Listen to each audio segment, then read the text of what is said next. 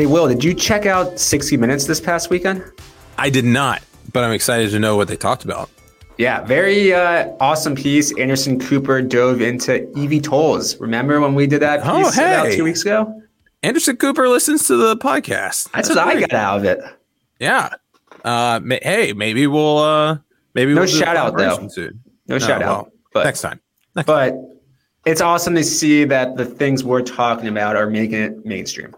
Well, then, Dan, I think that we have something mainstream that we can talk about today. Yeah, this is definitely going to hit the news on Wednesday because Wednesday is 420. That only means that we're talking about the supply chain of marijuana. Exactly. And before we dive into the whole manufacturing side of marijuana, there's three phases or three things I'm, cannabis has been used for, and that's your drug use, seeds for medicinal, but also in your fibers for clothing, but hemp. And Will, did you ever know that the lumber industry was always a little bit anti legalization of marijuana? I had no idea. For what the are they folding like? cartons? What what what are they doing? It's for for the folding cartons out there. I was told this in a manufacturing visit of like four or five years ago, and it's always stuck, always you know stuck with me that the reason why the paper industry, lumber, did not want hemp legalized is because it's cheaper than their current source of paper. And there are some hemp-based manufacturing like folding cartons out there, but not mainstream like we see with other Yeah. uses. Man. Well, um, we'll get to talking about that some. And it's interesting to know because you never know what people's motives are and why they may or may not want something in there. Exactly. But well, let's jump into it and talk about how states, you know, govern current regulations around the manufacturing of cannabis.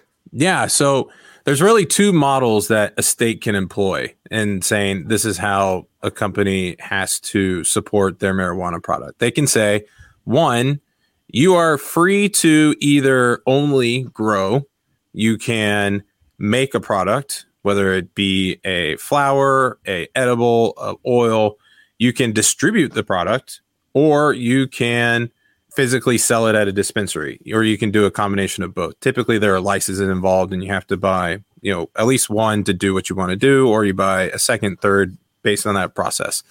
Um, other states say you have to do all four and they call it being vertically integrated. And so in that case you have to grow your own product you have to make your own product you have to distribute your own product and you have to sell your own product in storefronts or online that can be a challenge. The reason why it's a challenge is number one, if you have to do all four of those things, you have to support it from an infrastructure perspective. You have to pay a lot of money to get everything set up.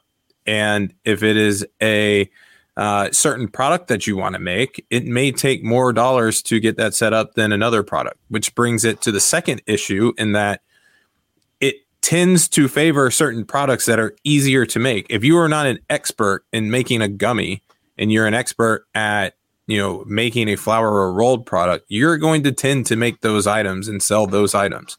So you are effectively not incentivized to have an array of products, but really only focus on what you're good at.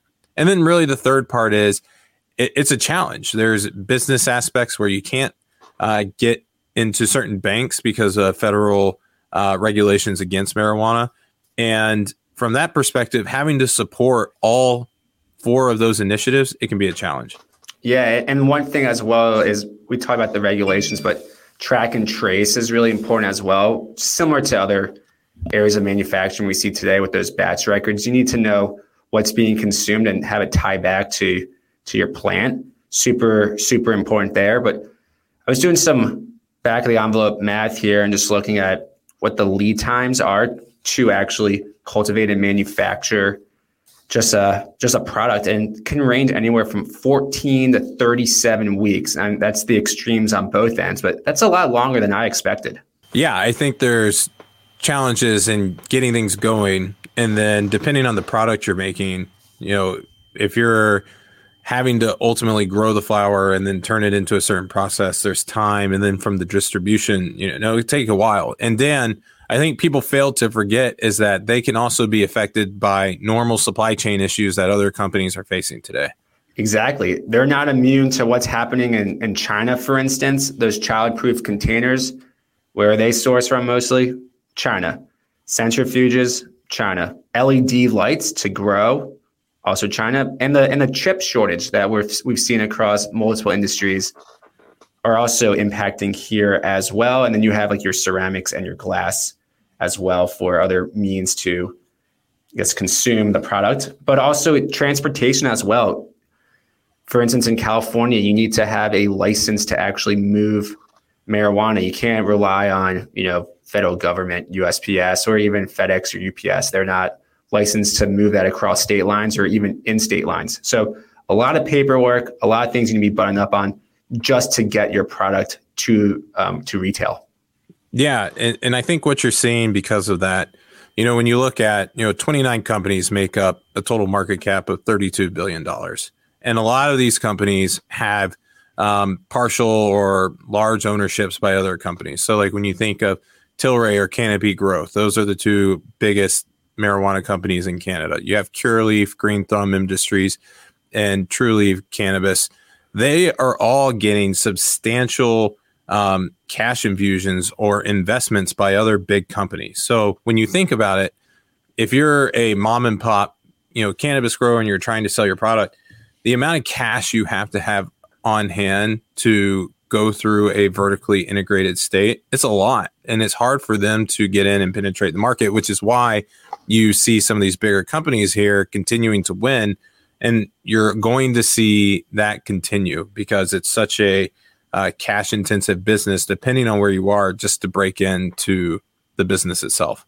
And states are starting to, you know, start to legalize this. I mean, Colorado, one of the states at the forefront, it's about six billion dollars last year. New Jersey legalizing it on the 21st of April.